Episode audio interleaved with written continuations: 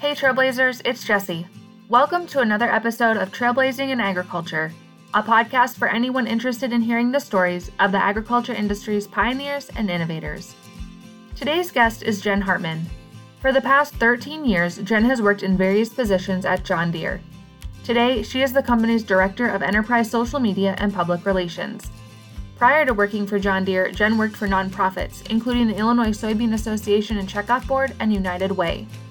On today's episode, Jen and I discuss her career and the lessons she's learned along the way. We visit about the evolution of social media and how she and her team approach John Deere's social media presence. We also visit about the way people's different perspectives and experiences contribute to better outcomes in the workplace. I can't wait for you to hear from this trailblazer. Welcome to the podcast, Jen. Thanks so much for taking time to visit with me today. Thank you for having me. Look forward to chatting with you. As we get started, would you mind just telling me a little bit about yourself? I have been in the public relations um, uh, profession for going on 25 years now. I'm currently the director of enterprise social media and public relations for John Deere. I've been at Deere for 13 years and um, have been in and out of various nonprofits, including, uh, you know, really starting my career at the Illinois Soybean Association and Checkoff Board um, before spending about nine years at United Way. And um, currently head up a team of, of nine people who manage um, PR uh, and social media um, across 54 countries um, where we have a social media presence for Deere you talked a little bit about some of the different roles that you've had in the companies that you've worked with over the years, Jen. Do you have a tie to agriculture outside of your work life? I would say the closest tie I have to agriculture is that I grew up here in the Quad Cities, which is home to John Deere. I had family members who worked for Deere and genuinely grew up dreaming of working for the company. And when I headed into public relations as a career, um, I, I tell people that even at the age of 22, the job I'm in now was the job I dreamed of being in then, right? I heading into PR, I knew um, that someday I wanted to do PR communications for the company. That's awesome to just see how it kind of has come full circle for you, just getting to be in that dream position. That's awesome. Absolutely. So, can you talk a little bit about your work at John Deere over the last 13 years and some of your roles within the company? Sure. So, I started um, at John Deere Harvester Works, where we build build our combines and front end equipment. And my job couldn't have been the more perfect introduction to the company. Um, I was responsible for a new visitor center um, that many listeners may have visited if they did any Gold Key tours or factory tours at Harvester Works. And I was responsible for managing all of our Gold Key tours before I eventually became um, the communications manager and employee communications manager for the factory. Um, but in the role managing Gold Key customers, I also hosted all of our international tours, um, the public tours that we host and just got to spend really valuable time interacting with a lot of families um, in agriculture, a lot of businesses and industries um, that are involved in agriculture, and got a really good understanding of the needs of our farmers and um, how Deere's equipment plays such a huge role not only in their farming operation, but for many people, just the legacy and the brand affinity so many of our customers have for John Deere. It's neat that you talk about that that brand legacy because I think John Deere is so iconic and yeah, just something that I never thought about, like your opportunity to interact with some of those customers who are longtime generational owners and purchasers of John Deere equipment. Yeah. And what it did for me being in that role right out of the gates is it really solidified now in my role, which is to protect that brand and reputation. I am very um, passionate about um, how much we stay tuned into any of the challenges, any of the issues, um, making sure that on social media our customers feel heard that for me, our social media presence has been more about engagement and connecting with the ag Twitter community in particular versus posts or products. Um, you know, I I have learned over the years personally and professionally that no one is going to follow a brand on social media to be marketed to. You either need to be entertaining, engaging, educational, um, and provide some kind of value um, for people to pay attention. How do you go about that then, Jen? Really making sure that you're focusing on engagement for John Deere's followers on social media platforms, especially when the platforms and social media today are so diverse. You know, one of the first things um, we did a few years ago was we incorporated what has amounted to about 24 7, 365 days a year social care. We have our customer support team dedicated now to monitoring and managing any customer support questions that come across the channels.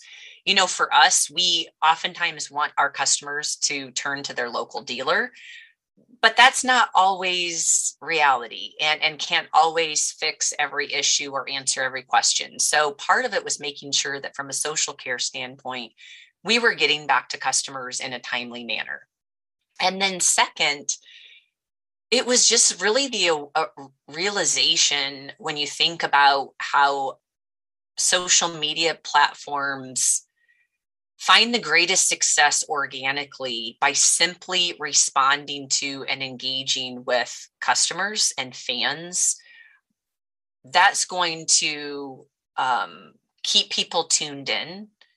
They care more about what their fellow farmers are doing than what john deere's doing right?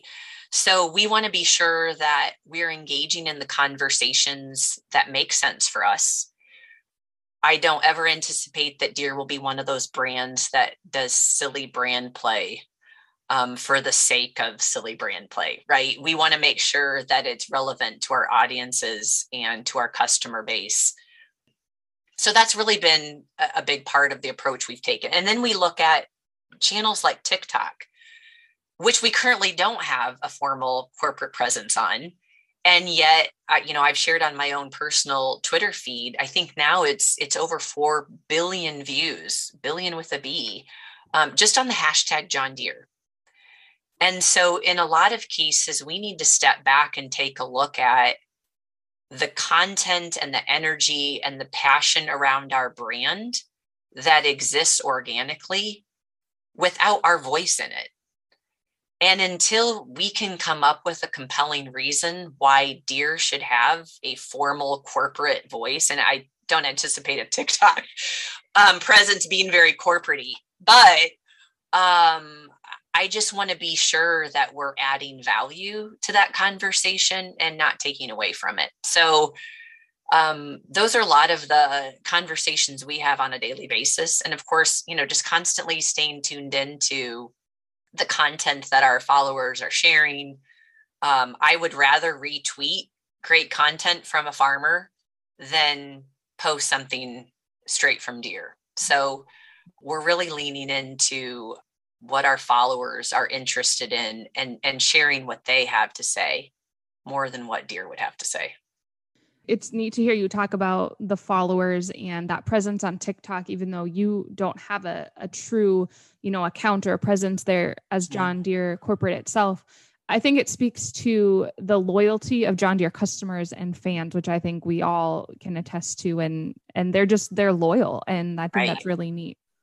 And think about how passionate you have to be about a brand to share content around that brand on your own personal um, social media handles. So it's it's I, I, feel blessed every day to be part of of that community um, across social.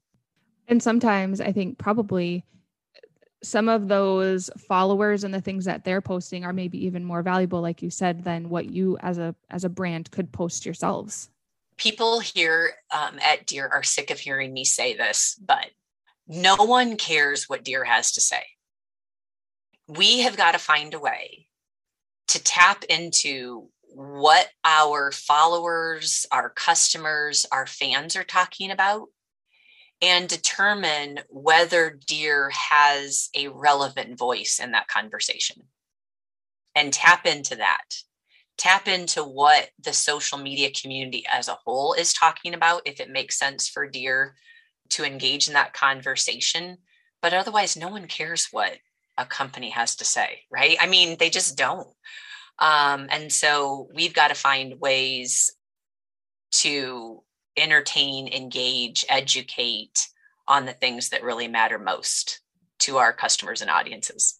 Through the course of your time at John Deere and maybe even your entire career beyond John Deere, how has the introduction of social media and mm. the various platforms changed what you do as a company in marketing and public relations? It has changed the pace in which we have to communicate or respond on the public relations side of my role.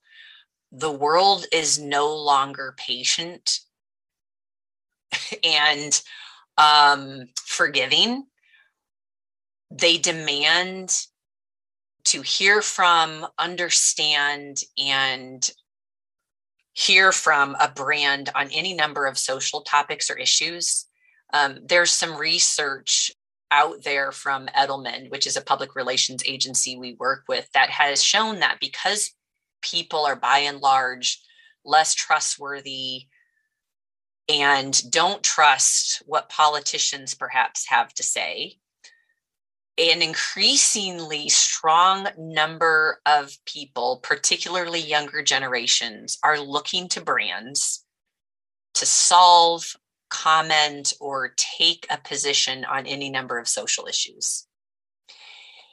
So when an issue hits, and let's just say it's even an inadvertent, you know, mistake that's made on social, there is a what I would call almost a mob mentality on social media anymore, right? Where the world just comes after a brand without any recognition that perhaps there's some due diligence that needs to take place.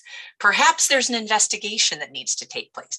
Perhaps we need to understand this issue a bit more, right? There's just this um, almost um, in intense um, demand on brands and companies to respond right away. And I will say, I'm very proud to work for a company like Deere that has not been tempted to jump into into those demands. Deere continues to um, stay true to who they are, to who our customer base is, to who our employees are, and what our employees expect from us and you know i think it's probably harder on me sometimes to be sitting at the forefront of any kind of um, of controversy or question that might be out there again on any any number of social issues. But i'm really proud to work for a company that isn't going to make a play simply to make a pr play if that makes sense or isn't going to be woke for the sake of being woke, um, but is really going to stand behind what matters most to our customers and employees. Talk a little bit about that fast pace of social media and how that's changed and that need to be accessible very, you know, for your customers kind of all the time. Can you talk a little bit about the team aspect then and um, the team of people that you work with to kind of make that all happen? So we have colleagues. I mentioned at the opening of the show. Um, I have colleagues in 54 countries around the world who are managing their own social channels. So when it comes to social, we want to make sure that individuals within each of those regions are truly representing their customer base. So, or even products and landscapes and the environment. Um, you know, a uh, a picture of a combine in harvesting corn in Iowa is not going to resonate in South Africa. So we want to make sure that the content, the tone, and the engagements and interactions are true to, to that region. From a PR standpoint, similarly, I have colleagues um, across the globe who are managing issues, working very closely with their public affairs teams, working closely with um, communications professionals within ag, turf, construction and forestry, golf. and ensuring that we are being consistent and that we are all up to speed on any positions the company might be taking, any response we might be making. Um, you know, for me, I started in my current role March 1st of 2020. So the pandemic hit two weeks, you know, kind of full force with factories shutting down around the world. And I think I, I fielded something like 30, 300 media inquiries in the first few weeks alone you know, because the Wall Street Journals of the world, the Bloombergs, the CNBCs, the MSNBCs, the Fox Business um, outlets, you know, want to know um, where a company the size of Deere stands, how they're approaching it, how they're managing it. And I just work very diligently to ensure that across the company, my colleagues have where Deere is, have, you know, relevant talking points um, to ensure that that we're all on the same page and, and that we're providing clarity um, and participating in interviews that make sense. Beyond your interaction, Jen, with your colleagues in 54 countries, in your role, are you over, you know, any of those people in the other countries? Or are you kind of strictly focused on the United States? You know, um, I we are very decentralized at Deere. Um, I have a small team of eight people that report directly to me and everything else is just collaborating and and viewing this um, uh, like a team of teams it's you know communities of practice and sharing best practices and sharing lessons learned and connecting as regularly as we can. That's neat. It sounds like a, a really neat work environment to be a part of and a team environment. Very independent and very autonomous. I will never forget starting at Deere and realizing that no one was going to check on me or like um you know i remember doing a new um, video for all of the visitors that came to harvester works and realizing that no one in the company was going to view it and let me know if it was okay or you know that the company just trusts its employees to get the work they were hired hired to do done and to run with it. Um, and so that autonomy took a bit of getting used to but it's something that truly is what makes working for Deere so fantastic. We've talked a lot about social media jen. In your role does it branch beyond social media at all? In what way? Um in like the the types of work that you do. Is it strictly focused on social media or do you do any like distribution of like public relations type information via other media outlets? Yeah, so I would say my job is almost evenly split between public relations and social media. And even then, it's very integrated, right? We are constantly monitoring social media for any potential issues that could um, bubble up for Deere. We want to be sure that we are constantly staying tuned into the tone and the conversations happening on social media um, so that we don't inadvertently talk about something very frivolous or you know try to be entertaining if there's been a significant natural disaster for instance that has hit a significant part of the country. So we're constantly managing that as director of pr and social. You know i'm staying tuned into industry topics um, issues that might be affecting the industry. You know when the president of the United States um, announces, for instance, like he did yesterday, that immunizations will be required for, you know, all businesses with over 100 employees. It's my job to start working through the company to find out what is our response going to be how are we going to manage that? Um, is that something we're considering so that i can get the right information out to any media inquiries so I would say yes, on a daily basis, I'm keeping my eyes and ears on you know the public relations side of my job and and social media because they are so intertwined.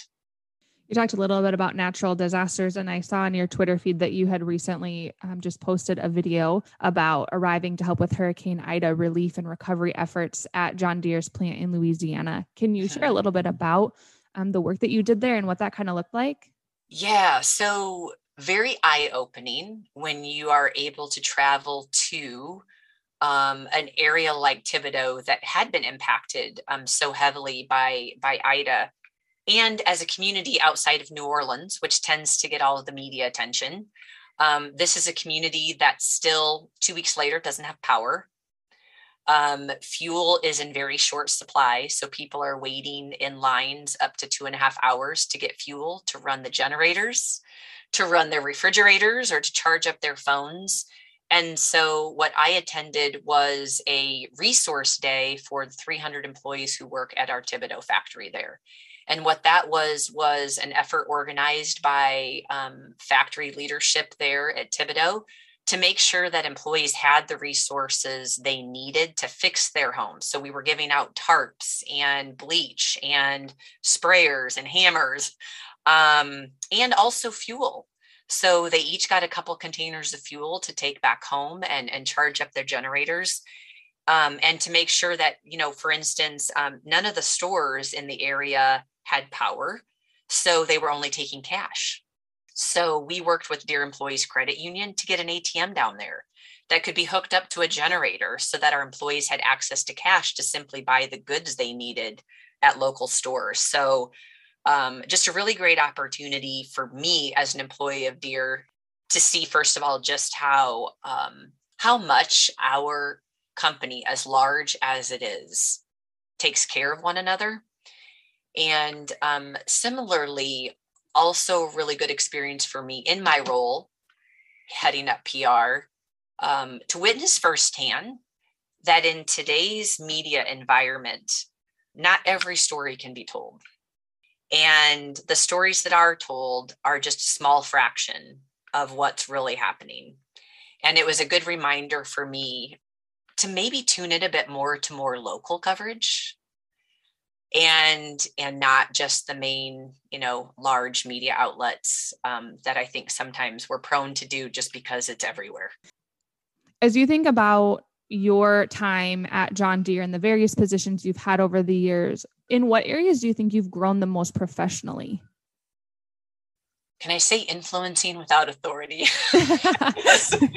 Um, uh, you know in my job um, now um, like I said, I oh, I only have eight people reporting to me, and yet you know working with colleagues around the globe um, to help support, influence, guide, um, and manage information is can sometimes feel pretty unwieldy. So I think that that collaboration piece has been really um, integral for me. Um, I, I, think it's something that we don't learn in school perhaps like we should. You know it goes well beyond doing group projects right? We should be uh, you know asking students to work with poli sci majors and business majors and science and like do a project together with cross functional teams across the university versus all the same function. I would say second is that i, I tell young people all the time whether or not they have a natural interest in business and economy and finance they need to study that. Um, it was a blind spot of mine for some time because I wasn't naturally interested in the business environment or business school or getting an MBA, learning accounting or finance. And I look back now and wish I had because I think having a core understanding of how businesses work, operate, and are profitable I think would be very valuable for a lot of young people um, to learn and understand. So those would be my probably the two pieces of advice I'd give people. And of course, coming to Deere and working in a factory, again, not just because of the Gold Key experience, but actually sitting on the leadership team at a factory and understanding how that unit and that business operated, um, the demand on making sure that th- that equipment gets out to customers in time for harvest making sure the supply chain is where it needs to be, that the quality is where it needs to be, um, that our workforce is trained to the extent they need to be. Um, all of those things are incredibly valuable when it comes to even understanding the ag industry as a whole and and what farmers need to be successful goes well beyond the machine they're operating So you've spent the bulk of your career, or maybe not the bulk of your career, but many years at, at John Deere, like we talked mm-hmm. about. Um, but prior to that, you had other roles with some other yeah. companies and nonprofits. How did those experiences, Jen, set you up for success at John Deere? I would say that because my experience was primarily with nonprofit organizations like the Soybean Association and Checkoff Board and then United Way, it gave me the opportunity to work in so many different functions. So, nonprofits, of course, by nature are just a lot grittier. They have to be a lot more resourceful. Um, I was doing everything from special event management to campaigns to communications to marketing PR, fundraising, and learning the ropes across a whole number of tactical executions within communications. So it's, you know, it's communications, marketing, PR, and, and now digital. So I think that I also tell young people that if they can get even an internship with a nonprofit, that will help them really explore and fine tune what part of their skill set do they do best where do they have some opportunities for growth and then where do they really want to focus their efforts right? So for me did i want to be more of a writer? Did i want to be more of a special event planner? Did i want to be more of a marketer and those opportunities at a nonprofit really helped me zero in on where my strengths were one of the things that we didn't talk about early on, Jen, is what kind of led you to a career and a desire to pursue a career in public relations and, and mm-hmm. marketing and communications? it was just one of those natural things I was good at. You know, I, I I think everyone has their own subject that when the teacher announced, you know, for me it was we're doing a lesson in poetry or we're going to do sentence diagramming. Um, we're going to read Shakespeare. I was the kid in the class that was excited about that, right? So I went to school at, at the beginning to become an English teacher. I ended up getting a major in English um, I was asked at the end of my senior year to stay on as a graduate assistant with our campus activities board. And that's when I really discovered PR and you know special event coordination and management helping support campus events across the the um, university so for me it was just pursuing the area i had the greatest interest in and i had no i had I had no ambition when it came to money. or and I mean clearly I, I pursued a career in communications, but I just I loved communications and, and that's what I pursued. Um, kind of circling back a little bit to John Deere, what's one of your favorite projects or campaigns that you've been a part of? Hands down, my favorite project of all time was Project Can Do when we built the Guinness Book of World Records largest structure built out of cans. Um, it was a life size replica of a combine um, that we built in the John Deere Pavilion and put on display, and then donated all the canned goods to local food banks. But it took hundreds of John Deere volunteers coordinating with architects and engineers and hosting media outlets to come in and and view the structure my only regret is we did it before social media really was where it is now and the storytelling we could have told um, had we had all the digital channels we have now but at the time i just so appreciated the celebration of farming and really bringing together in a visual way and symbolic way all those canned foods uh, to replicate a life size combine. Um, it was fun and creative. And um, my husband, who works at Deere, was a big part of it. He's an engineer. So he was very involved with the architecture firm that was designing the structure. And so, just as a couple, we had a lot of fun doing that together and have a lot of great memories of all the time we spent building that canned combine. So, how does that idea get brought to the table, Jen, to let's build a combine out of cans, a life size combine? You know, at that time, it came from one of our advertising managers in um, ag, and she reached out to me just because I worked at Harvester Works, and we knew we needed a large car of a large core of employee volunteers, and we you know, I, I feel blessed that she had the forethought to think, wow, I bet Harvester Works employees would be interested in this. And so it just came to be. Um, and, and I would say that's true across the company that if there is an idea that you have um, that you can get enough people excited about, you can make it happen. So I've seen a few examples of that, but in terms of what my favorite project was, that's that continues to be the one. If you could give your younger self one piece of advice, Jen, what would that be? To not be so hard on yourself. You know, a big theme that I try to share across my personal Twitter handle is that none of us ever have it figured out. And I think I probably would have spoke up a bit bit more, shared a bit more, ideated a bit more, and perhaps even pursued different opportunities if I would have been more confident in the voice I had. Young people have a really valuable voice in the workplace. It's important for all of us to be more inclusive when it comes to generational diversity and the perspectives and experience and viewpoints we all have coming from different generations. I think create a healthier environment, um, stronger innovation, and, and better ideas for our customers if we can listen more. But I think that also requires then for those that feel insecure or unsure of themselves to know that in fact they actually have a lot more value than perhaps they they will ever know or recognize yeah, that's very good advice.